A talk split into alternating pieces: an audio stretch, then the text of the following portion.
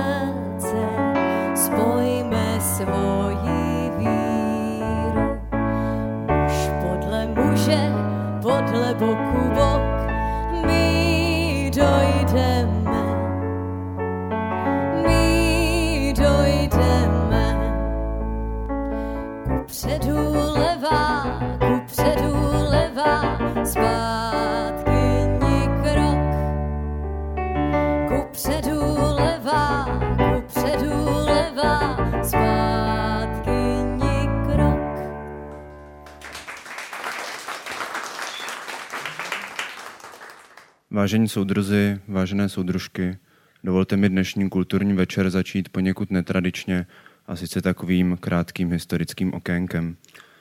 Jak známo dnešní den, 17. listopad, není jen výročí těch událostí, kterých jste v tento moment dozajista již úplně plni, ale i událostí dalších, neméně významných, u kterých by bylo skutečně politování hodné, kdyby upadly v zapomnění.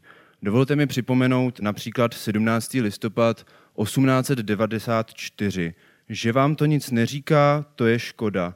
Právě od tohoto data totiž soudruzi z Plavna ve východním Německu nemusí chodit do továren pěšky, ale mohou se svést elektrickou tramvají, jedním z úžasných výdobytků technologického pokroku. Nebo z moderní historie třeba 17. listopad roku 1960, kdy byl národním schromážděním schválen nový znak Československé socialistické republiky. Nejradostnějším ze všech výročí připadajících na toto datum je ale samozřejmě vzpomínka na notoricky známý večer 17. listopadu 1989, kdy bylo na nebi možné pozorovat polární záři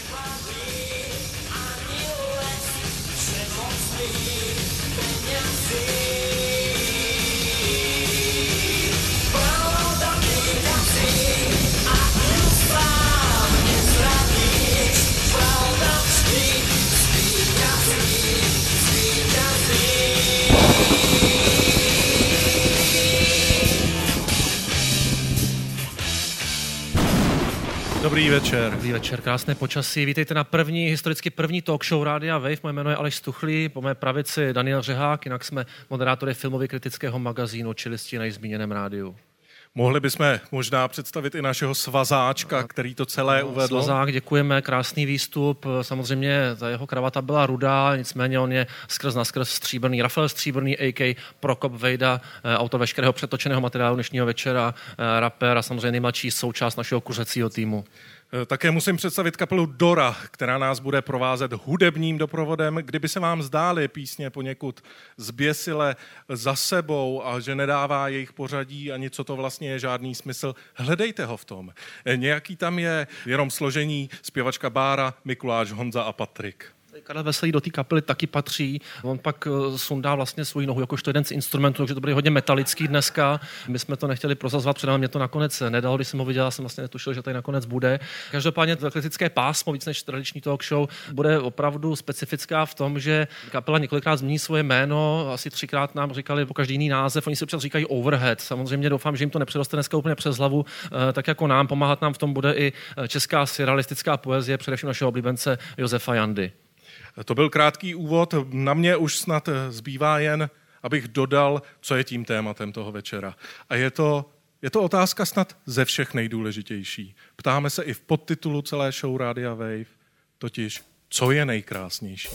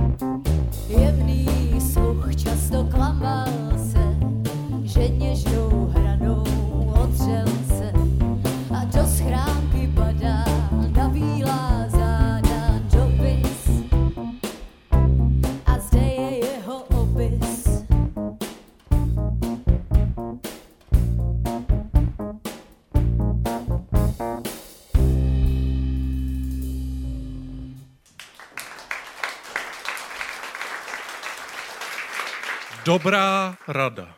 Prý je to feminista, žena v mužném čísle, aktivní aktivista. Ještě neumí číst, ale už napsal paměti. Je to úplná bomba. Dám vám jednu dobrou radu, zadarmo. Nevěřte nikomu, komu už rostou zuby. Ano, tím se budeme rozhodně řídit právě teď. Dámy a pánové, naši první hosté, sestry Sandra a Viola Čerondrinské.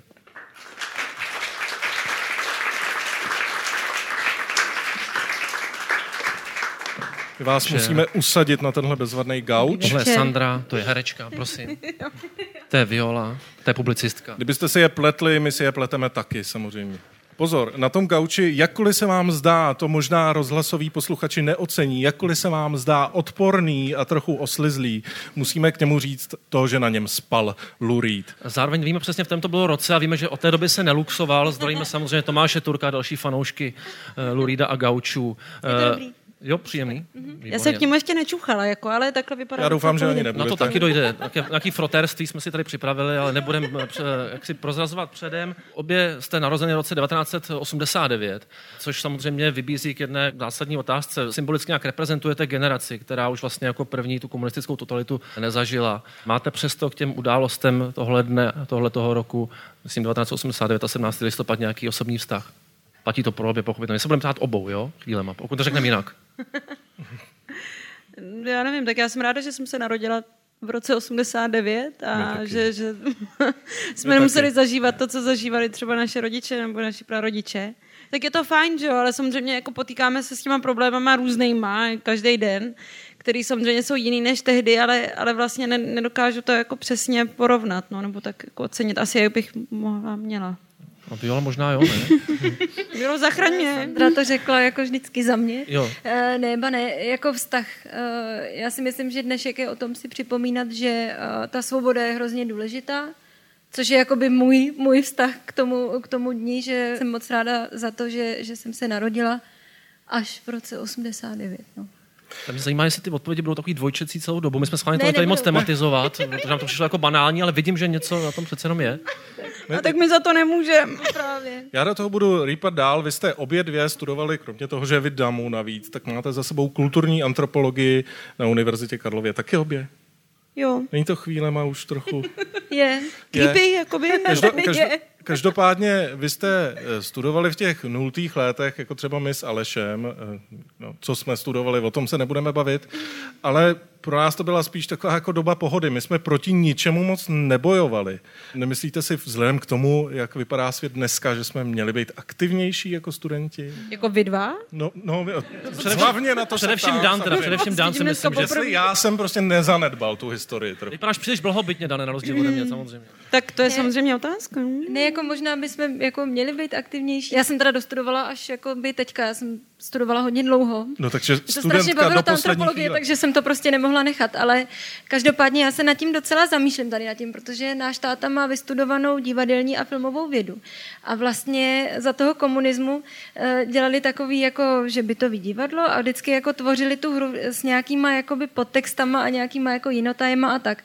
A myslím, že to mělo jako, i když to třeba formou nebylo úplně jako super, tak to mělo ale neuvěřitelnou sílu právě tady v tom, že proti něčemu bojovali. Hmm. Jo, že proti něčemu stáli. A to si myslím, že dneska uh, alespoň uh, jakoby ta moje generace uh, žijící jako třeba v podobném prostředí, jako žiju já, tak my to jako nemáme, protože my těch možností máme tolik. Ne, ale Zkuste nesouhlasit někdy, to bude oživující určitě. To dostane facku. Já jednu lípnu.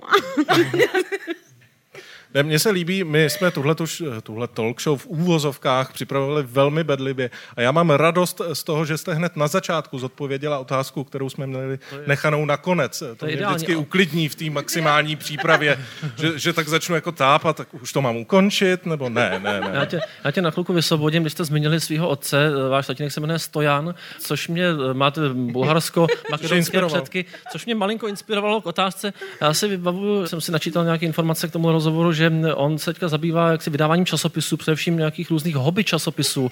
Jestli je dává do stojanu, tak různě... Uh, Ježiš, asi... promiň, já se ti nechci smát. No, mohli byste říct něco k tohle, tohle záležitosti? Um, Jestli už ke stojanům. No, ke stranu obecně, ne, začali jste s tatínkem bytové divadlo, jak se třeba dostal, to byla samozřejmě víc otázka na něj, ale jak jste vnímali tenhle ten jakoby jeho přerod teďka možná k úspěšného podnikatele? Je to možná odpověď na otázku, co 80. leta, co ta éra, kdy už vlastně bylo podnikání možný a tak dále? No on to táta s prominutím jako prostě tu dobu, kdy on mohl jako začít pořádně podnikat, takže on je jako, on píše, on je dramaturg, tady někde, aby nás neinsultoval. Není, ale zdravím ho, až to bude sestříhaný a uslyšíte, tak ho zdravím. Ale rozhodně není jako nedá se říct, že by to byl podnikatel, no. Tak jako ono dneska, když člověk dostane, když člověk dneska teda. dostane za článek jako 500, tak myslím, že to je dost dobrý biznis, jako. A vy, vy sama Violo píšete, ne, docela, ano, jako lifestyle, takže ano. tam to, jo. Lifestyle je ale chytrý, já dělám ty chytrý. chytrý o, čem to je, o čem to je, ty chytrý? O čem to je? No, tak třeba, tak já já se ptám ze zájmu, skutečně. To je v pohodě, to je úplně stejný, jako když mám vysvětlovat, jako, co znamená studium antropologie, takže já jsem na to, to, to jako docela potom. připravená. Ne, to si ne. ne. Ne, tak já píšu třeba, teď jsem dělala rozhovor s panem Haluzíkem, který se zabývá emancipační architekturou, je to antropolog. Teď jsem dělala třeba s panem Horáčkem rozhovor a, a píšu taky, tak je to lifestyle, takže klasika i o modě a, a tak. No, emancipační rozhovor, to, to je dost dobrý. Zkusíme, zkusíme to taky pěstovat teďka. To architektura, ano, ale že bychom to dneska ještě trochu podpořili, tohle téma. Možná si myslím, že je čas. Eh, my jsme si vymysleli na dnešní večer spoustu kravin a jedna z nich je, že i rozhovory budeme předělovat takovýma různýma jaksi segmentama. Eh, přichází čas na první anketu, eh, kterou samozřejmě připravil Prokop, jak jsem na začátku naznačil. Pojďme asi rovnou na ní. Poprosím režii. Co se stalo 17. listopadu 1989? No, to se domníváte, že nevím. Inu, inu známá událost na národní třídě. 17. listopadu 1989 byla sametová revoluce. Sametová revoluce. Sametová revoluce proběhla. Začala sametová revoluce. No, to, už, to už pomalu si nepamatujeme. to byly na tom Václaváku nebo kde já nevím. No, no, sametová revoluce. Převrat. Byl převrat, že jo? To byly nějaký ty studentský bouře. Studáci bojovali proti režimu. No. Nevím. Nevím. Kdy naposledy zavládla pravda a láska? No, tak to už je pěkně dlouho, bych tak řekla. Jo, to už je hodně dlouho. Měli tak v 90. roce. Co je nejkrásnější? Když si můžete říkat, co chcete. Mít někoho rád. Nejkrásnější je, když jsou lidi k sobě hezký, když se neválčí, když jsou všichni zdraví. Život den. Řeknu to obráceně, zdraví a mládí. V podstatě být spokojený nejen sám se sebou, ale to ne, to jako eh, se, se svojí osobou ne, ale eh, s tím, co po, po, po mně jako by zůstalo. To znamená slušně vychovaná rodina, všichni spolu komunikují a člověk by měl rozdávat radost a klid. Máme parky asi. Dítě. No, když má máma ráda děti. No, nejkrásnější jsou pro mě hezký ženy. Vy jste moc krásný, představte si to. Když jsou lidi k sobě milí, tak, tak to prostě je pohoda. Milý a hezký. Hezky, to- jak to- jsem Prokop nechal tu odpověď, Tak, tomu, tak, tomu rozumím. Rodina spolu komunikuje, platí to, platí to takhle u vás, ten model, který jsem pochvalovala paní, co by tak Jo, ne, a- se spokojenost se sebou Ne, ne, to ne, vedlejší. to vůbec, to vůbec, to ne, to ne, to ne. Ne, hele, my se, Ale na to musíme, to my se na to musíme zeptat, trochu jsme to slíbili. Co je nejkrásnější? Sandro, co je nejkrásnější? Prokop to není. Eh, ne, nejkrásnější, no mě to ukradl ten pán, já jsem chtěla říct takovou patetickou věc, že to je ten Parky? život. Ten den? Já jsem to taky chtěla říct. Sám. ten život, no, Život- asi. a Tak život- já teď jako mm, mít mimino a Jo. musím říct, že ten život jako se mi nějak úplně ještě jako zdvojil, jak kdyby. Protože prostě jak cítím, že tam něco je, tak je to docela sranda. Takže to je Je to nejkrásnější. bohužel patetický, No, pardon. tak já nemám, co bych řekla, že jo. Pokud vím, tak vy nečekáte další druhý život. Ne, tak já bych asi zmínila ty parky, ty jsou fajn. Parky jsou... Nějak, nějaký konkrétní? Třeba jeden Jasně, oblíbený letná, park, kde letná, vás můžou lidi letná. potkat? Letná. Výborně, v tuhle chvíli, dobře. Ale vy jste teďka byli v nějaký trošku jiný lokalitě, teď měřím teda na Sandru, jak bylo ve Špindlu. Víme, že jste natáčela eh, nový snímek eh, režiséra Milana Cízlera, kterýho aspoň já považuji za jednoho z nejhorších v republice. Já ho považuji za přímo nejhorší. Jo. Dokonce. Nic neříkej. Nemám nic říkat. No, naopak, naopak by, kdybyste to trošku rozvedla, to nic v tuhle chvíli. Naše kolegyně z Rádia Viv, Anita Krauzová, tam hrála taky, to nám nic nechtěla říct. Já tam měla větší rody, no. No, takhle, jako ono je to hrozně, jak to řekla, no, tak člověk vystuduje tu damu, že jo, a teď jako on ten hřebek mě úplně jako nezve pořád, třeba. To je možná ráda, že mě snad nepozval ani jednou. Ale počkej, až porodíš. A když jsem teď naposledy byla na takovým jako intelektuálním castingu do intelektuálního filmu, tak jsem se prostě strašně strapněla. Jak to A- probíhá takový intelektuální casting, to by mě zajímalo. No právě většinou to vypadá tak, že já se snažím působit přirozeně, což je něco jako teď asi zhruba, což je strašný. A většinou se u toho hrozně spotím, zakoktám a jsem prostě jako normálně trapná. A, takže sm, takhle. To vím, o čem mluvíte přesně teď. Ne, tak všechno je jako zkušenost. Já to tak beru, jako já z toho nedělám jako žádný ten, že to je nějaká jako uh, bot mý kariéry, který by byl super, ale zároveň se za to ani nestydím, pač prostě složenky se mě fakt neptají, já nevím, jako No, to je v Eh, pořád.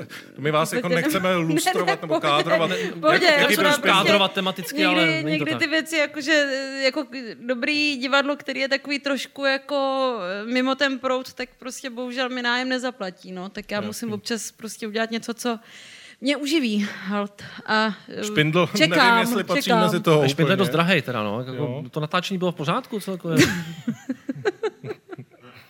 A on je ten film? Vy jste ho viděli nebo pardon? Ne, neviděli, to my předjímáme. už, já už vím, jaký bude ten Ale normální. myslím si, že to bude My jako... hodnotíme Já, dopředu. tatínek, já jsem totiž vystudoval jako tatínek taky filmovou vědu a tam to chodí tímhle tím způsobem, že jako já mám Hmm. poměrně jasný obraz, když jdu na novinářskou projekci, dost jasně přesně vím, co potom o tom řeknu nebo napíšu už. Jo, jsem se a to dostal já, do a já fáze. strašně, a tohle to já strašně cením, teda ještě kdybyste napsal nějakou recenzi, jak by to bylo ještě lepší. Sem tam něco Kritiku. napíše, to už se tím moc zase jako nezdržuju. No, pak.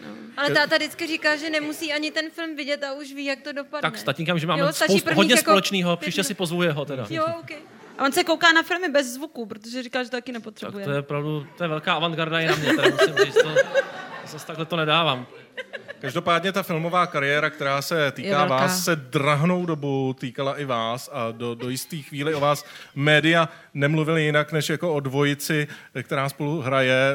Já řeknu to, co milujete, rafťáci samozřejmě. Ale vy jste mluvili o tom, že chcete vaše kariéry takzvaně oddělit. Tak eh, povedlo se to? Co vy Tak vlastně jak vidíte, děláte? o mě nikdo nic neví, takže asi se to povedlo. Povedlo. Jo, tak já píšu, já jsem, pro mě to totiž bylo hrozně vždycky stresující a navíc se mně nelíbilo, jak nás všichni spojou dohromady. No to si dovedu A- představit. no, no, jako no. my teď tady třeba. No, třeba, no. A tak tady je to už dobrý, už se, už se dovedeme bránit, ale tak jako byly doby, kdy mě to jako, se mi to úplně nelíbilo, že, že nás zvali na casting vždycky jenom jakoby ve dvou.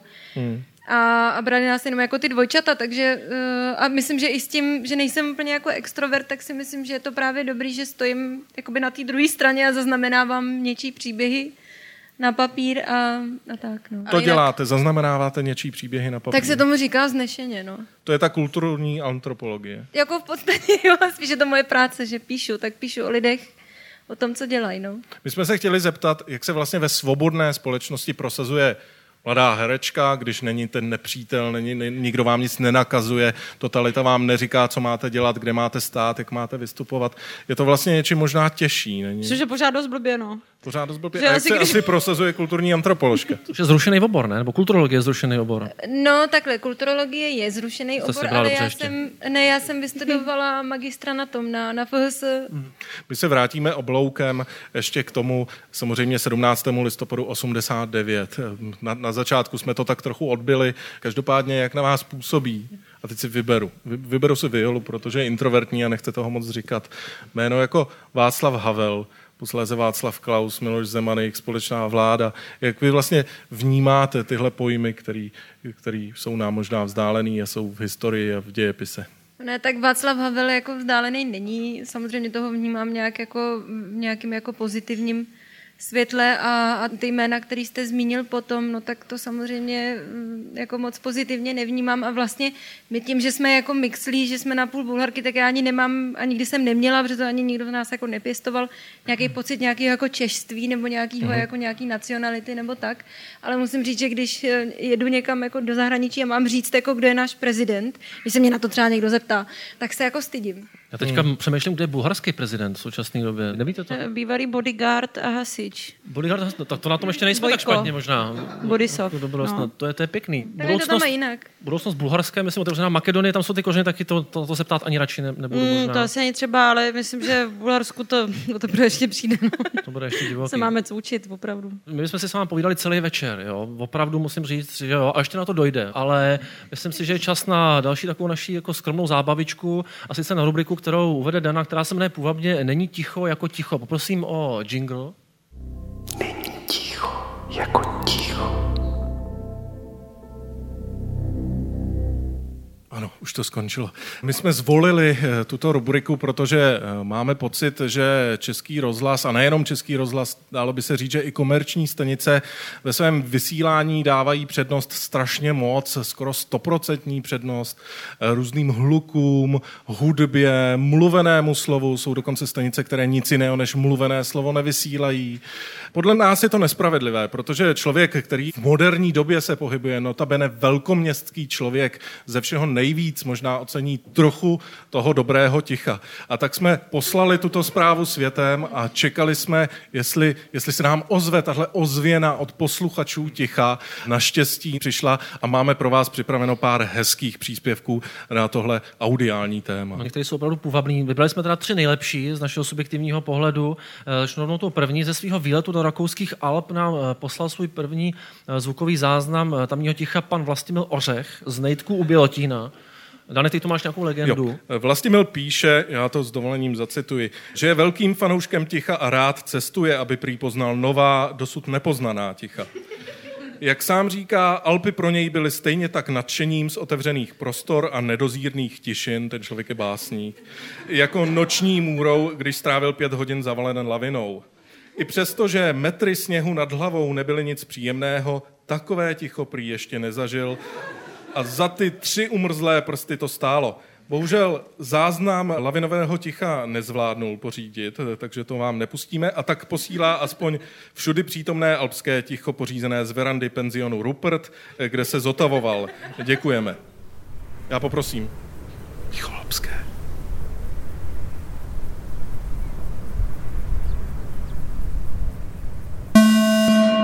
To bylo všechno, my z toho skutečně střiháme, jenom aby jsme vás nějak nezatěžkali krátké věci. Pro mě Nevím, jestli udělat nějakou krátkou evaluaci těchto věcí. Pro mě- dojmy z toho. Ta- I, vy jste do toho můžete zapojit, jestli jste z toho měl nějaký pocit. ta alpská vás tichost jako je pro mě mohutná něčím, jako tím je, tím je mimořádná. Tíží že- zatě, lehce zatěžky, jako prašan, lecen, trochu jsem to tam ty, cítil. ty, ty jako, no. větry, my my jsme vždycky rádi, když někde slyšíme větry. Takže pro mě alpské ticho, já bych ho zařadil skutečně mezi to nejlepší ticho, co si můžete poslechnout. Já nevím, byli jste někdy, slyšeli jste, ne? Ne. Dobře. Ale ticho Ti- dobrý Není docela, ticho jako ale ticho. Sandra docela ticho dobrý s tím nádechem, poměrně fajn. Pojďme, Pojďme- ukázku, pojď- nebudeme to, pojďme dál. nebudeme to zdržovat. Tohle je moje oblíbená věc. Druhá zvuková ukázka takového toho obyčejného ticha venkovského, lesního nám poslala Anna Petrželková Sudová z Nové Paky. Je to podobně jako Dan amatérská sběratelka ticha, taky členkou, stejně jako já členkou Krkonožského spolku Silencio. Píše, že jí smutno, Ale její smutno teda hlavně proto, že v Čechách jsou podmínky na náběr eh, tichosti čím dál jaksi méně vhodné a nezávidí nám, tedy občanům, kteří žijí ve velkoměstech a stále musí vnímat ten všude přítomný lomos a ruch. Z Nové Paky ona píše, že to má prý velmi blízko do lesa, tak se s náma chtěla podělit o to ticho, které má nejraději. Takže děkujeme a poprosil bych režii o to ticho lesní.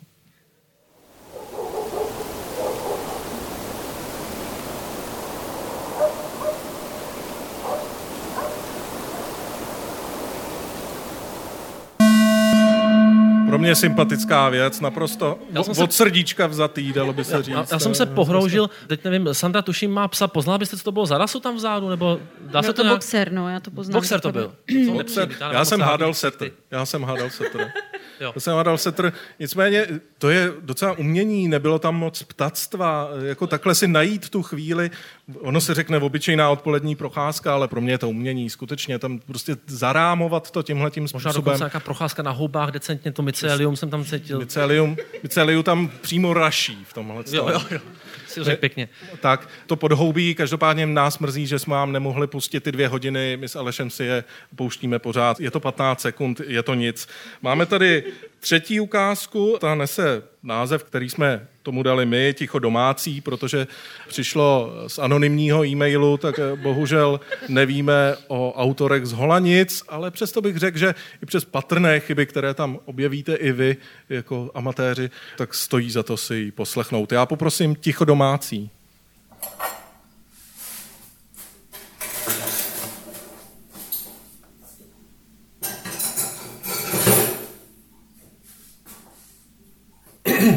To víš, že jo, se mi podívej, jsem tě. Ale to, tohle pro mě není ticho. Pro mě je to spíš dusivé to, to, ticho. To je, dusno, to je dusno vyložený, jako to s tichem vlastně nemám, to je mimo žánr skoro bych Ale stává se to, ty příběhy si můžeme domýšlet, nějaký ubohý eh, ticho amatér se snaží doma nahrát a teď prostě do toho, ta rodina, komunikace v rodině, už to tady padlo, jak je Zase, no. důležitá. Paní to je, nebyla spokojená sama se sebou. no, evidentně. To je ano. pravda, no. Ale rodina spolu taky moc nekomunikovala, teda zdálo se. No, Prokop mi připomněl, vítej, že by byla škoda Ano, ano. Nevyužít tyhle ty možnosti, protože jste se dostavili z nějakého důvodu, nerozšířit ten poměrně jako ubohej, co si budeme povídat, archiv Českého rozhlasu, ten jeden jako unikátní kus.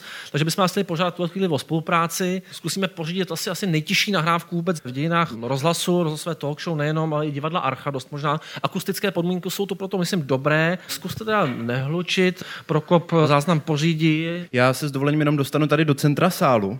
Nenechte se rušit. Jo a hlavně prosím sami nerušte teda. Možná taky ty světla, pomůže nám to se pohroužit trošku. Pocitově, pocitově. Pocitově se pohroužit, ano.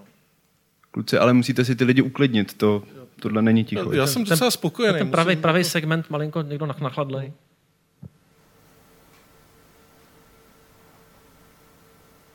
Já myslím, že vzorek je Krásný reprezentativní. to no. bylo. My vám děkujeme moc, Krásný, děkujeme. poměrně Kdybych dobrá. zatleskat. Jako čistě, čistě takhle od boku, když na to koukám.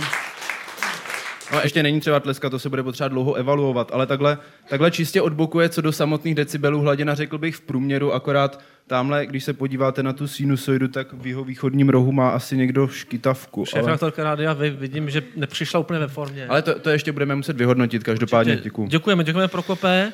Děkujeme, Krásný, no. krásný vpád. Asi vám je všem jasný, že Prokop je trošku divný patron. Hrabě X.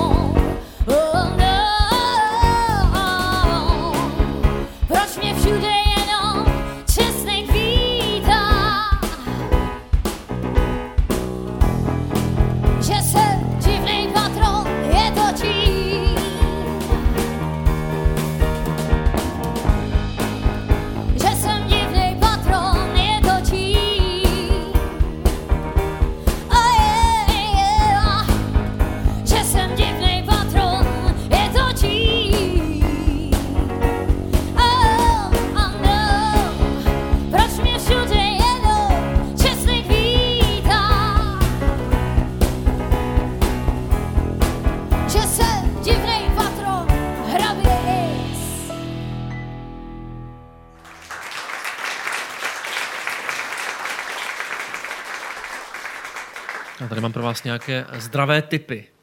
Pravidelná jízda na chytré houbě pomáhá při diabetické noze a při bercových vředech a proleženinách. Pomáhá i depresivním jedincům, zvláště těm, které trápí úporné noční můry.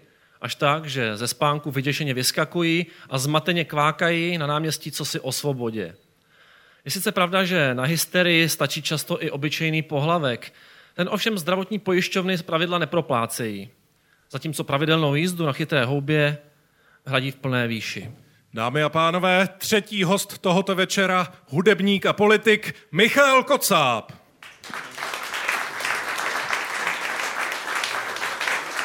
Tady je. Jak, se, jak se vám to líbilo, ta, ta interpretace Hrabete X? Úvodní track vašeho prvního alba? No nádherný, kde, kde máme tu paní zpěvačku? Tamhle. No, tak to si pak řeknete. Já jsem mi chtěl políbit. Políbit, políbit, no to můžete no, potom taky konec. to dospívala, pěkný to bylo. Já se zeptám, než dojdem ke všem těm otázkám, které na vás máme připraveny, historii, současnosti. Nebyl jste se dneska podívat po Praze? Měl jste možnost? No byl, Jak já to, to, vypadá? mám jako povinnost každoroční, ale inkognito. Tak jsem to jako prošel celý, všechno jsem to viděl. Basce ropotám, Měl jsem, nebo- no ne, ne, já jsem také zahalený. A měl jsem radost z toho, že pořád tolik lidí chodí. No je to takový závažný téma, víte. Já Je jsem to, tak no. přemýšlel, když jsem poslouchal tu první část, že sametová revoluce, to byl jediný okamžik mého života, kdy jako humor nestačil těm emocím. Jinak my jsme zvyklí eh, žít ve srandě, Havel sám byl velký srandista, ale během té sametové revoluce není moc teda takových příběhů, protože se odehrává něco, něco tak podstatného, že tam jakoby ten humor tolik nefungoval. A on se potom dostavil hned krátce poté. Já mám, já mám hodně humornou takovou historickou otázku. Vy jste samozřejmě, krom jiného, tak známý velmi tím, že jste pomohl odsunout sovětská vojska, ale předtím jste si musel stoupnout před generály České lidové armády a jako rocker je poprosit o to, aby opustili palebné pozice a vůbec, aby nevyjížděli na Prahu. Jak to vypadalo, jak to probíhalo, co to bylo za lidi? Byli to zničení lidé nebo vládci své moci? No, tak tam už ta sranda pomoučku začínala. Jo, tenhle tak ten- jestli už tam, tak to jsem v klidu. Tenhle ten moment. Začalo to tak, že mohlo být nějakých deset dnů po 17. listopadu, kdy za mnou přišel Václav Havel, říkal, byl by potřeba zajet na západní vojenský okruh. Tam byla československá armáda, dislokovaná část armády, dislokovaná proti vnějšímu nepříteli západnímu Německu tehdy, ale taky vnitřnímu, v případě nějakých těch demonstrací a tak. A povídá Havel, a vem sebou Krauze. Já povídám, jakýho Krauze? Tady není žádný Honza Kraus, v té době ještě moc nefiguroval. Kdo? No tamhle ten s tím knírem říká, ne Vašku, to je Klaus, to je Václav Klaus. Říká, no tak Klauze sebou vem. Tak jsem vzal Klauze a odjeli jsme na západní vojenský okruh také ve dvou. Setkali jsme se generálem Zachariášem, který byl velitelem toho okruhu a mohl mohl udělat eventuálně provést akci zásah. Já nevím, jestli víte, co to bylo. To byla v podstatě rozpracovaná akce generálního štábu Československé armády, která měla ukončit naší sametovou revoluci. Dnes se hodně vypráví o tom, i dnes jsem to slyšel, že to byl jako předpokládaný proces. No, ale Toto tomu nenasvědčuje. Ta akce zásah naopak měla prostřednictvím letadel a tanků a ozbrojených aut a tak dále velkého nasazení armády a veřejné bezpečnosti, jak měla ukončit naši sametovou revoluci. A pak jsme se ex post dozvěděli, že generál Zachariáš volal Jakešovi, kterýho jsem tady párkrát viděl, ještě tehdy Milej byl pán. rostomilej hrabě X a ptal se, mám hochy pustit dovnitř? A hoši to jsme byli my dva s Václavem Klausem a jak jich říkal, no tak pokud už tam přešlapují před bránou, tak je pustí. A mám je zajistit? Se ptal. No, to jsem se taky doslechl potom. Pán nezajišťuje, vyslechni co. No a my jsme s tím generálem Zachariášem mluvili v tom smyslu a přemluvili jsme ho, aby ten zásah prostě neudělal proti, proti Si neumím představit, jak jste někoho přesvědčili, aby nejel střílet do lidí. Když Ono se... to nebylo tak složité. On byl generál, který, žádný generál armády nebude rád používat armádu proti vlastnímu obyvatelstvu. Hmm. A on se trochu i dojal, myslím si, že i právem, říkal, no, tak přece neskončí moje kariéra tím, že pošlu tanky na Prahu. Ale musíte si to domluvit s generálním štábem, tehdy byl náčelník generálního štábu generál Vacek, taky už možná vám moc neříká, potom po, po revoluci první ministr obrany.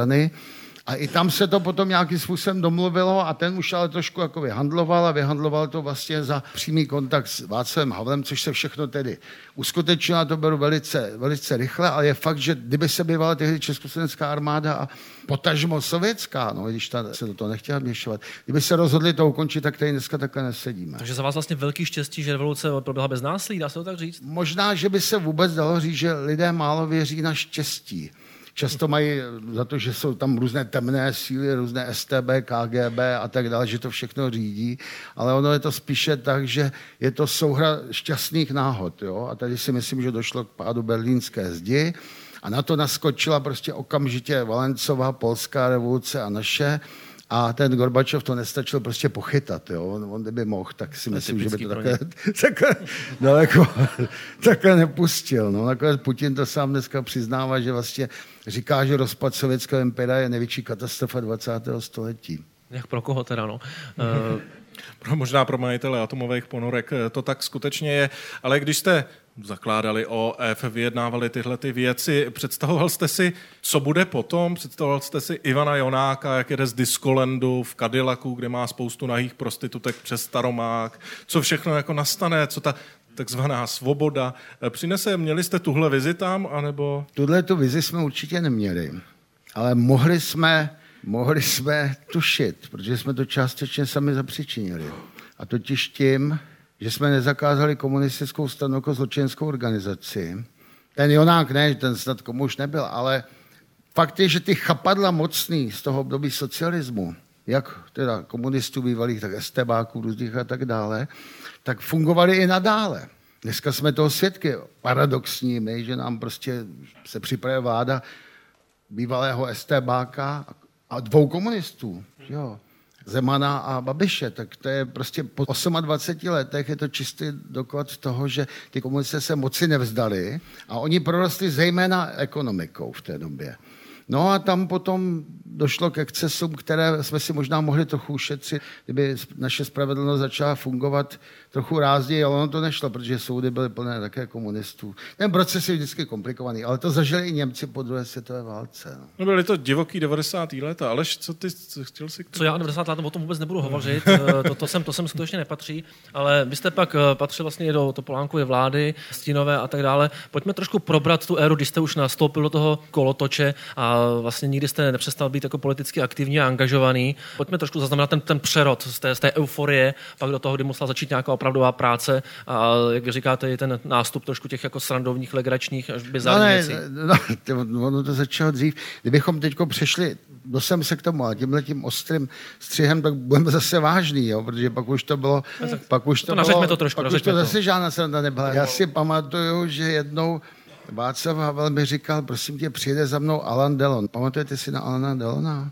Hmm. To byl takový krásný, znáte holky? Vypadá trochu jako Aleš. Krásný chlápek, zajít pro něj na, na letiště, což jsem udělal samozřejmě rád, a přiveď ho do takové hospůdky nějaký, jak říká Havel, takové kavárničky a tam se s ním sejdeme a s ním pohovořím. No tak to jsem udělal rád, protože jsem byl obdivovatel Alana Delona a on vystoupil s takovou blondýnou, ňadra dmoucí, krásná ženská, ale byl celý jako je roztřesený. Alana známe jako suverénního francouzského šarmera, ale tentokrát byl roztřesený a říkal, připravuju si už dva měsíce řeč, když se sejdu s tím vaším zářným rytířem Václavem Havlem, s tím rytířem moderní doby. To je pro mě největší, vůbec největší věc. A takhle pořád drmol ve francouzštině, měli jsme teda překladatelku, tak jsem ho přivez na tu schůzku, tam jsme seděli, Václav Olga, Alan Delon, vedle něj jsem seděl já, takhle ve čtyřech. A co si dáte? Václav Havel měl nádherný oblek, prezident republiky, že jo? A Alan říká, tak já si mu leté, klasické francouzské, že pan prezident si něco objedná. No a tak když to teda přinese jaký obrovský leté, tak Alan Delon povstal a říká, pane prezidente, dneska se dožívám největšího okamžiku, já nevím, druhé poloviny mého života, setkávám se skutečně s člověkem, kterým zásadním způsobem ovlivnil a jak to řekl, tak mu to laté mrsknul Havlovi také kompletně ho sjel od náprsenky až dolů. Úplně ho teda zdecimoval, což, což Havlovi bylo úplně jedno, protože mě se se pro. Ten jenom také udělal, oni mu přivezli jiný šaty, ale pro Alana tím skončilo jeho stáří. On, on, On pak už ještě týden tady byl a každý den od rána do večera byl červený a mluvil o tom, říká, jsem všechno zničil, všechno, Je pravda, že všechno moc nehrál potom od té doby. Si A pak už nehrál, pak se vrátil asi za rok Ty latéčka prostě. Skončená kariéra, to jsou dobrý a trivie. za rok se vrátil a na letišti zase se podíval a říká, co ten oblek. Jo, starostlivý teda, starostlivý. No, A takové historie pak už bylo hodně. No možná, že na ně ještě přijde, ale teď to musíme přerušit, protože přeci jenom anketa je neúprosná. Když už se s tím Prokop dělal, nemůžeme vás o to připravit. Já poprosím o anketu číslo dvě.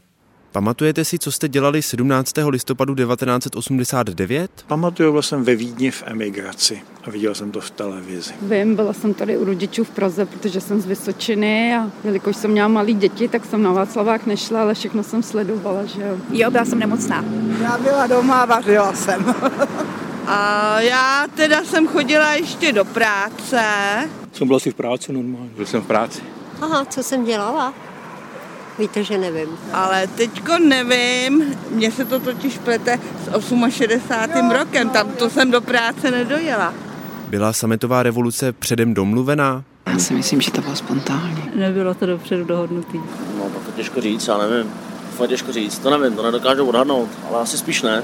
No, měla jsem pocit, že není, ale zpětně si myslím, že asi nějak byla. Narodili byste se radši za socialismu nebo až po jeho pádu? Až po jeho pádu samozřejmě. Rozhodně po pádu komunismu. To nevím.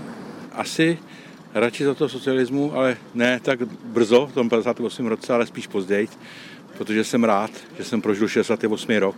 Spousta lidí ti řekne zlatý časy, když to stalo za Jako mladý bych teďka už ani nechtěl být. Tolik peněz zase člověk nemá, aby se řeklo po sametové revoluci si můžeš jít do zahraničí, že to blbost, co bych tam dělal, že jo. Žili jsme za nějakého režimu, ale nežilo se úplně špatně, že jo. Nežilo se úplně Kdo špatně, držel, co? kdo, kdo, kdo držel eh, pusu a krok, tak možná se do toho konfliktu nedostával, ale jinak by se to dalo jedním slovem hodnotit to období socialismu jako oprus. Jo. Kdy jste na každém rohu naráželi na nějaké restrikce, ono to nemělo konec. A zejména lidi, kteří se chtěli vzdělávat, kteří chtěli získat nějaký rozlet a, a rozhled, tak ti prostě naráželi permanentně. Je fakt, že někteří lidé, jako třeba horníci, měli tehdy plat skoro jak ministři. Jo. Tak někteří lidé samozřejmě možná teskní, ale to jsou to právě jenom ti lidé, kteří říkají, my svobodu k ničemu nepotřebujeme. Ale asi by, kdyby jsme se mohli skokem přenést, bylo by to zajímavé, tak možná by pochopili ten rozměr svobody. Jo. Já mám takovou další otázku, která je strašně vtipná, samozřejmě tak to tady má být, a to je, nemáte už depresi z toho, jak pořád musíte znova a znova, nebo my všichni musíme znova a znova bojovat proti totalitě, bojovat o svobodu, že to jako nekončí, že Ne, já jsem to- žil v tom, to je- že sametová revoluce, hurá, teď už demokracie navždy. To je totální deprese, depka. Dneska jsem si uvědomil, že ta sametovka vlastně pokračuje dál. No, kdyby Jo, teď, teď budeme potřebovat znovu tu podobnou energii, abychom se zbavili té hrozby, která nás čeká. No, je to deprese. Já jsem eh, přemýšlel o tom, že Václav Havel se nedožil, ale z tohoto hlediska možná dobře, že se nedožil, protože tady fakt hrozí určitý revers, jakoby zpětný postup někam do bahen, z který jsme se vymanili. Ale naštěstí máme typický český humor, to si myslím, že To funguje. jsme měli předtím. Ale... No, to je, no dobře, ale ten humor tě vždycky přenáší. A fakt je, že jsme ho měli za socialismu hodně. No. no tak ale přece nepřijmeme tu myšlenku, že se budeme vracet do nějakého autoritativního režimu. Že, že se staneme v 21. století banánovou republiku na okraji toho, já nevím, demokratického světa. No to nehrozí tak jenom u nás možná. No, Dane, ty to z toho hrozně do těch temnot, Já těch, se do těch omlouvám. depresí. Já si myslím, já tady budu za to, který bude jak si pokoušet Michala Kocába a tahat ho k nějakým jako historkám. Těch návštěv bylo nepochybně hodně, ale Dona máme Ne, za já- sebou. Ehm, já bych... To já mám bych... ještě ale. Po, pojďme, pojďme. Já jsem se stal potom poslancem federálního schromáždění, členem meziparlamentní komise, bylo mi 35 roků, už jsem byl dost starý. Kolik je vám holky? Už, no už tehdy jsem byl tak starý. A vyjeli jsme do Londýna, jakože za britskou královnou, prohlídnout si Buckinghamský palác. No a tam to bylo přesně jako v tom mistru Bínovi, že jo, tam prostě koberec červený, dva zlaté motouzy natažené a na každé straně stálo nějakých 300 poslanců a mezi nimi eh, šlechta, anglická, různí rytíři a tak dále. Někteří dokonce měli ty historické obleky. Vchází Lord Great of Chamberlain, což byl 27. mladíček, šéf tehdy horní sněmovny, protože to podědil po tatínkovi, tam to tak chodí. A ten nesl královské insignie, takže měl nějaký červený poštář, na to byla koruna, žezlo, jabko a tak dále. Zemanova šavle tam ještě nebyla v té době. A za ní britská královna. Pomalučku přicházeli a ta královna dělala takový, jako, já jsem se natlačil samozřejmě na ten motous, protože jsem byl zvědavý, že jo. A to ona, ona dělala takovou jako sinusovku a všim jsem si vždycky se přiblížila tomu motouzu, tak uh, jí ten dotyčný musel pozdravit nějak. A většinou dělali takový to, ne, ne, dotknout ne, ale také nějak jako... Jsme v rozhlase, Ne, oni jako připomínám. elegantně pol- políbil Jsme ruku, v já to rozhlase. neumím. Myslím, že tenhle moment se v rozhlase bude Já líbit. to neumím. Imaginace. A jsem si říkal, ale kdyby tohle to, víš, neumím to doteď, a kdyby tohle vyšlo na mě, tak to nezvládnu. Pak tam byl ještě jiný jednodušší způsob, že se jako také naznačil polibek. Naznačování Ale polibku 30 cm se musí udržet od tváře. Teď koukám, že si to Alžběta šněruje a opravdu snad přímo ke mně. Jo. Já jsem říkal, to snad ne, to je, to je blbá sranda. Přece to nevíde, nás tam bylo tisíc. Jako. Přece to nevíde na mě, ne. A už jsem se začal tlačit, jako protože mezi tím zvědavost těch jiných mě zase tlačila naopak na motous. A už u mě byla Alžběta, zapíchla do mě oči a já jsem rudej, tak jsem prostě to nezvát a vypálil jsem jí dva hudlany na tvář. Jenom to masko a ty masky letěly trůním sálem, což je situace, kdy normálně anglický lord jde na záchod, tam se propíchne, že? jo, nebo to vůbec nepadá v úvahu. Jo? To, to, taková věc se nemá přežít. Za chvilku Lord Great of Chamberlain, bílá rukavička na mém rameni a vtáhnul mě do útro Buckinghamského paláce a zjišťoval, jak se znám s Alžbětou. A já, a ona byla tehdy, jednou byla na večeři v Praze, tam jsem, byl, jsem se to účastnil na hradě. Řekl, no my se známe trochu z Prahy. Rozumím. Příjemná známost. No. Hele, ty máš určitě připravené něco temného, ale já nemám úplně dost. Já prozradím, že vlastně jak Prokop, tak já i Dan jsme absolventi křesťanského, respektive arcibiskupského gymnázia a vlastně ta religiózní nota tady zatím není úplně jako na, na výši. Určitě jste zažil uh, tu éru i v době, kdy nás navštívil Jan Pavel II. Je, je to pravda? Jo, vy tužíte po religiozní notě, jo. to je teda, Čekám, čekám to je jako hlubokou, hlubokou historku teda k tomuhle já, já chápu, já vím, jak se k tomu došel. Vás zarazilo to plánování zdanění těch církevních restitucí. Přesně že tak, přesně tak. Hmm. Dobře. No, byl tady Jan Pavel, taky na hradě u Václava Havla na návštěvě a nikdo se k němu nedostal. Opět seděl uprostřed španělského sálu, kolem zase zlaté motouzy, tři metry. A nikdo se k němu nedostal, jenom Václav Havel a pár vyvolených. Až mu někdo špitnul, že by bylo dobré, kdyby se taky s nějakými kněžími a biskupy pozdravil. Tak si to naplánoval tak, že při odchodu tam stála vyrovnaná řada kněží a biskupů. Všichni v bílém, nádherma, těma obrovskýma mitrama, nádherný, prostě takhle vedle sebe. A on šel a každý mu poctivě podal ruku a lehce s nima promluvil. Já jsem říkal, moment, to nějak nesedí tam mezi nima třeba 18 letá holka. Jak to může být jak tam může být biskupka? No pak se to vysvětlilo, to byli kuchtíci Pražského hradu, kteří se chtěli podívat na papeže. To má kulinářský rozměr. jsem Pro mě to prostě má nečekal. velký křesťanský rozměr, ten obyčejný člověk, rozumíš, že to byla příjemná. Nicméně, já bych přeci jenom už šel dál. Ale ještě poslední. Ještě A poslední. to je Kaťulinka. Baví, baví to někoho? Jo, vypadá to, že se baví lidi docela. Ne, tohle mu, to musím říct, protože to se týká mě. Dobře, no, Mě- tak Pochopitelně, tak Václav Havel mě tím strašným způsobem vlastně jakoby deklasoval. My jsme měli takový polívky, vždycky jsme se radili, já jsem byl jeho středním poradcem a on jednou říkal, přijede osuška, musíme ho strestat. A osuška to byl Yasir Arafat a strestat ho chtěl za to, že za svoji politiku vůči Izraeli. Že jo? Musíme ho strestat. A jak ho chceš strestat, to je státní návštěva. No zahrajeme mu dvakrát za sebou ty tvý fanfáry. Já jsem měl na hradě fanfáry, o kterých jsem si až do té doby myslel, že jsou nádherným uměleckým kusem.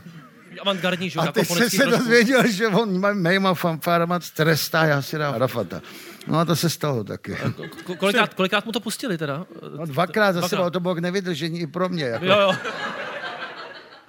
My si taky něco pustíme. Jak tady padlo už to stárnutí a vy jste z toho měl obavu už ve svých 35, že jste příliš starý. Máme tady píseň přímo o vás. Ano, teď je to přímo na komoru, Vyznání. takzvaně. Já ani nebudu říkat, jak se to jmenuje, tam Ne, to to- zní to- hned na to, začátku. poznáte. Pojďme dál. Jako se bude Předrevoluční, porevoluční píseň.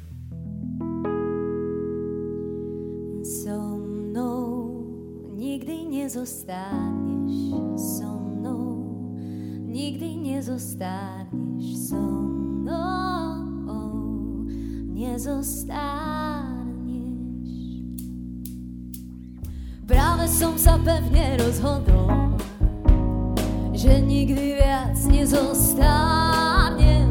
Slúbil som si to, ak to ty bol, trochu proti, má to márne, veď musíš to cítiť, že ešte sa to dá zachrániť, lebo so mnou. Nikdy nezostaneš so mnou, nikdy nezostaneš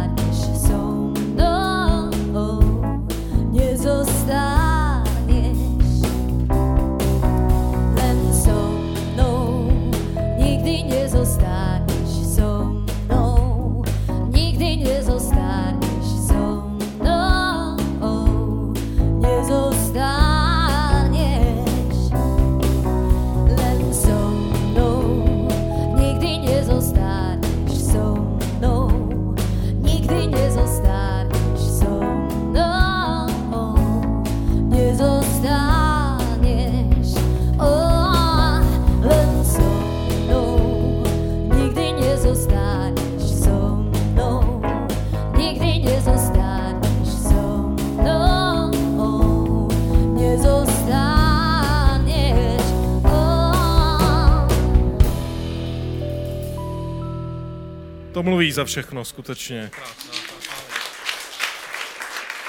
My jsme se teď, to tady něco, něco tady Prokop, proběhlo. Prokop se dostavil, věnujte pozornost kromě naší show i papírkům, které přišly a můžete se s ním poradit, jak chcete. Vrátíme se k tomu za malou chvíli. Přesně tak. Eh, Nás čeká třetí část interview, kdy budeme, interview, talk show samozřejmě, eh, kdy se budeme bavit se všemi třemi uh, lidmi na kanapě Lou Reeda. Proto tahle otázka samozřejmě ta bude jenom na dvě. Vy znáte pražský výběr, Sandro? Vyjelo, znáte? Ano.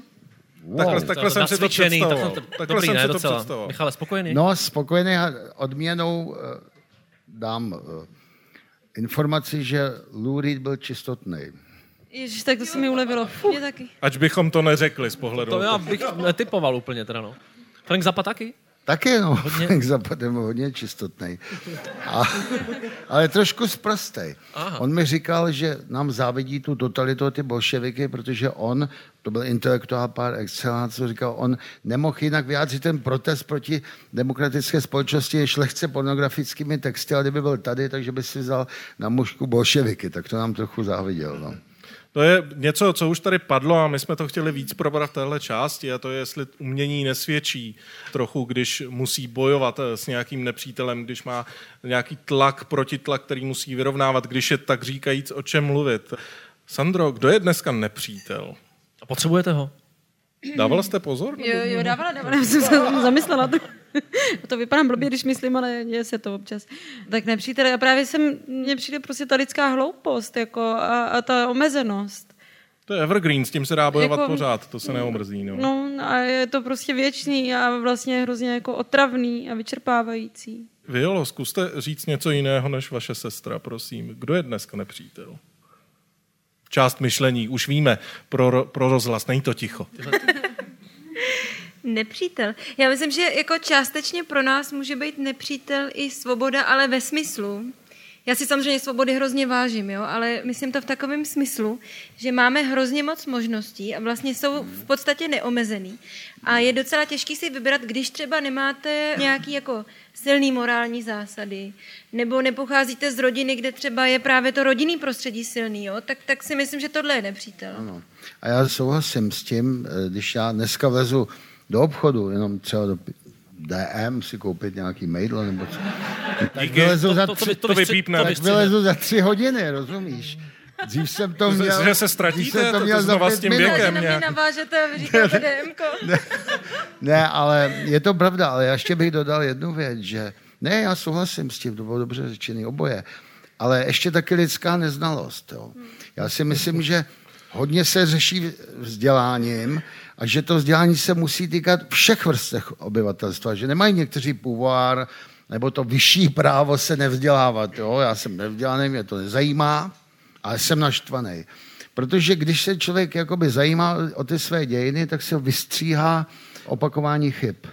Je to tak? Je to skutečně tak, že nepadáme do tohohle toho opakování nějak vrozeně, že pořád do té hierarchie, že zapomínáme na to, co se stalo a znova spadneme do toho. Je skutečně to vzděláním? Protože od Marie Terezie musíme všichni jako do základní školy. Už bychom o tom něco měli vědět a přesto výsledky voleb. Je to ověřitelné. Teď můžu se teda letmo jenom vrátit k tomu, když jsem byl ministrem pro lidská práva, to bylo v době, kdy naše země měla předsednictví Evropské unie. A tam je to tak, že když má nějaká země předsednictví, tak ten ministr toho, kterého rezortu je taky jakoby hlavním ministrem celé Evropské unie. Takže jsem tam byl pečený, vařený v tom centru. A všiml jsem si, že jak jejich politická reprezentace, tak obyvatelstvo, vzhledem k tomu, že už jsou daleko vzdělanější a zběhlejší v otázkách demokracie, lidských práv, svobod, tak prostě mají úplně jiný názor na realitu než my. A nedá se tak lehko docílit toho, že prostě se vrtkají základní principy demokratické a svobody ve svých základech, jako třeba teď u nás. Jo. To znamená, že my máme nějakých 10, 20, 30, 40 let spoždění, protože jsme prožili dvě totality, nejdřív hitlerskou, potom tu sovětskou, a to všechno musíme dohnat, ale za nějakých 20-30 let si myslím, že na tom budeme velmi dobře a že situace bude daleko optimističtější. To je velký optimismus, který, který, který bych nečekal. Absolutně. Já mám další takovouhle podobnou otázku, takhle jako po pořadě, hezky bych to vzal. Představte si gauč, na tom po pořadě sedí lidé pro rozhlas. Máte pocit, studentka jste byla vzdělání, máte, jak ho požaduje Michal, máte pocit, že s věkem, a teď navíc čekáte děťátko, jste ovlivnitelnější? No já si myslím, že, že spíš ne, snad doufám, že když jsem byla trochu mladší, tak to bylo o dost jako radikálnější ve mně všechno, to je pravda. Ale na druhou stranu teď mám pocit, že se dokážu tak trochu jako na ty věci dívat s větším nadhledem, i když jako nemám o sobě pocit, že bych ten nahled měla nějaký jako veliký, jo. To se přece je mi tolik, kolik mi je a potřebuji ještě jako dozrát, tak nějak, jako, že ty, ty školy sice hezký, to je jako dobrý, ale ty zkušenosti a takový ty opravdu ty vědomosti, které jsou potom k něčemu jako vhodný, tak eh, ty člověk nabírá trošku postupně, trošku časem. Ale nenecháváte se víc ovlivňovat. Jak je na tom uh, Viola? No, já si pamatuju, když, když jsme byli v prváku na Fildě, tak nám jeden náš profesor řekl, že se musíme naučit vlastně říkat já nevím. A v té době, že my jsme šli z toho Gimplu a byli jsme takový ty jako neomylný a měli jsme pocit, že máme vždycky pravdu a hádali jsme se s těma rodičema a tak. No a na té vysoké škole jsme dostali vlastně docela jako kouč, že jsme jako zjistili, že strašně moc toho nevíme a strašně moc toho nikdy nebudeme vědět. Ale co jako můžeme dělat, je se učit, studovat, poznávat a to nejenom jako na škole, ale zároveň i jako v životě. Nezastavit se, nestagnovat, pídit se po informacích. To je moje odpověď. Dobrá odpověď. Michal? Já jsem přemýšlel nad tím, co říká. Jestli jako pokročilým věkem je člověk... Snáze ovladatelný. No, to teda, já u mě to necítím. Ne, nemyslím si to ani, že to může nastat, protože se stává rodičem a potom je dědečkem, třeba pro rodičem. Takže... Možná něčím citlivější, ale zároveň, že ta citlivost, a... hypersenzitivita možná vyvolá nějaký, jako obrousí nějaký hrany, nevím. No, ale je pravda, že tam je zase potom ta starost o to živobytí, že jo, že si někdy člověk řekne, proč bych se měl spěčovat, když mě to může ohrozit v práci třeba no právě, a, no. a tak dále, tak radši skloním, skloním hlavu a tak to asi se může stávat. Ale zase to závisí pořád na tom, o čem mluvíme, a to je to vzdělání vědomí souvislostí. Jo? To je ta mantra, vědomí souvislosti, jak ty věci byly, co z čeho vzniká, co může nastat například, když se oddělíme od Evropské unie. Jo, to se dá vymodelovat. To je prostě, je schopen to někdo vymodelovat, co nastane. Velmi jednoduché. Já to nemodeluju. Naštěstí snad to nenastane.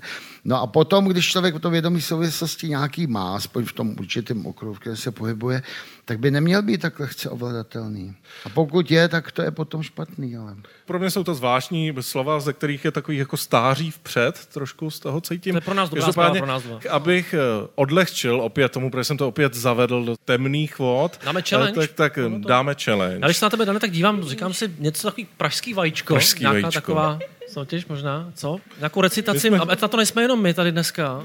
Pro každýho jednu a každou odinat, co? Tak, my jsme chtěli požádat naše hosty, aby nám zarecitovali vhodnou, přesně padnoucí báseň. Musím říct, že nikdo z nich žádnou z básní dopředu nevěděl, takže neměli možnost cvičit ani trénovat vůbec nic. Přichází tomu jak slepý k houslím. Půjdu na stupínek Jo, pěkně, abych prosil. Jo, tamhle, tamhle je taková značka, takový křížek opravdu vepředu. takhle až, jo? Tam, tam si stoupnout, tohle si vzít. Hodně štěstí. Tady je takový křížek, jako herečka budete znát. Takový- Jo, jo, jo, je to tam. Jo, v tom jsem dobrá.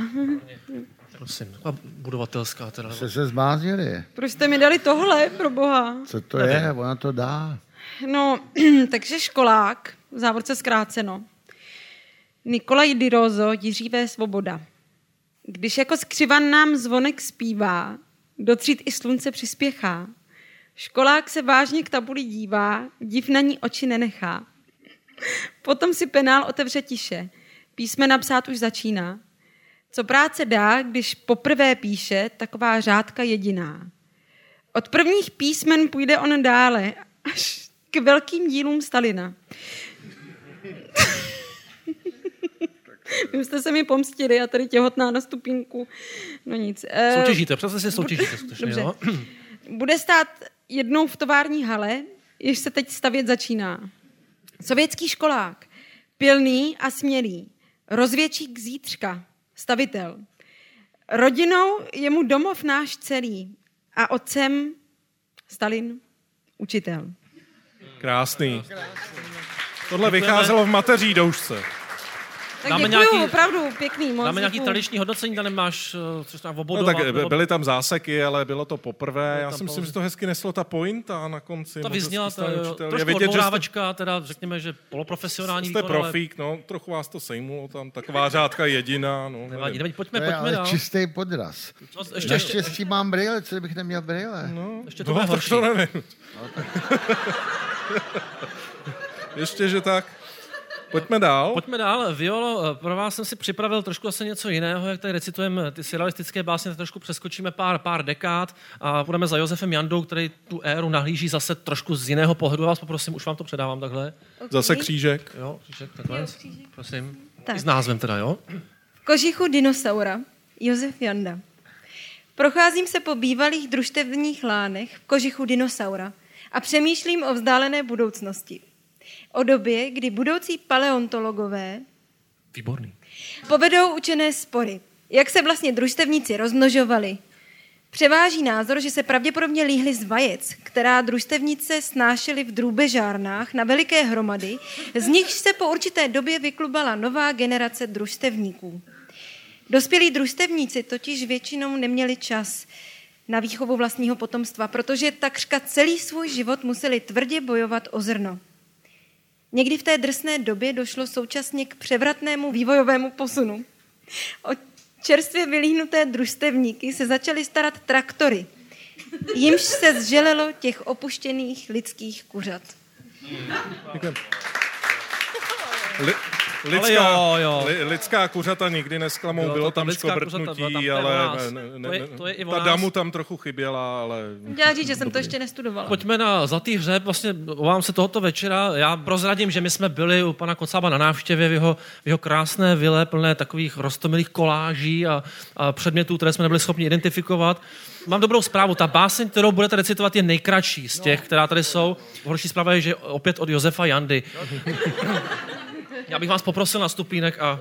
Tam je problém, že oni nechtěně to nemohli vidět. Vychytali opravdu nejslabší místo jakoby mý povahy. Já jsem měl vždycky z recitace tři, čtyři až pět. My budeme my budem, my budem mírnější, že... A já to fakt neumím. Jako. Mě říkali, že to je, vypadá jako předpověď počasí prostředí Čechy. A ne, nezapomínejte na křížek, to je povinný křížek. Vepředu křížek. Pojďme Light trošku, design. uděláme komorní atmosféru, pojď, vyškejme si na to. to Počkej, prosím. Trapas. To bylo keců. Josef Janda. To bylo keců, to bylo keců. Kolik umí jazyků. No hele, a teď já tam mám takový patos trochu. To je, to je dobrý. Jaké je to machra, kam až to dotáhne. Jen co to rupne. Nakonec ho na Smíchově zajel autobus. 137. A svět se z toho taky neposral. Pro mě dobrý. Nádherný moment. Skvělý. A já jsem chtěl Stalina. No, to nevadí, toho si dáme příště. Ještě zůstaňte sedět, ale v tuhle chvíli jsme na čase 21.18. Pozor, ale já vidím, že se někdo blíží zase. A je, je. No Prokope, pojď, výborně. Takže ještě takový jedno překvapení. Pan Kocáb se ve Vile ptal, jestli opravdu nebude nějaký něco překvapení, něco by ho jako rozhodilo vyloženě. Nemusí moc otázky z publika. Je to tady. Jo, dobrá zpráva. Já Ne, se- neměl se ptát, nedočkal by se Nedočkal lži. by se. Prokope, co jsi nabral? Co se dělo teďka v těch pauzách? Ano, ale já ti děkuju, že jsi mě uvedl. Já jsem v podstatě akorát obešel těch prvních pár stolečků a Ale poprosil jsem lidi o nějaké otázky, protože jsem na vás tak trochu viděl, že vám Už otázky docházejí, že už by to jako chtělo trochu nějaký inovativní element sem vníst. Kolik toho je Tak asi jsem, tak? no podívej se sám, já možná No. to udělám tak, že tě s dovolením nechám to vylosovat, protože sám mám plné ruce. já se nebudu A ještě, aby jsme teda hráli sportovně, tak už teď předtím, než to vylosuješ, říkám, že pojedu taky takhle po pořadě pro rozhlasové to- diváky s důrazním zleva od Sandry Černodrinské. A... Prosím, je to nějaký dlouhý, nevím. No to moc dlouhý není, to je jedno slovo.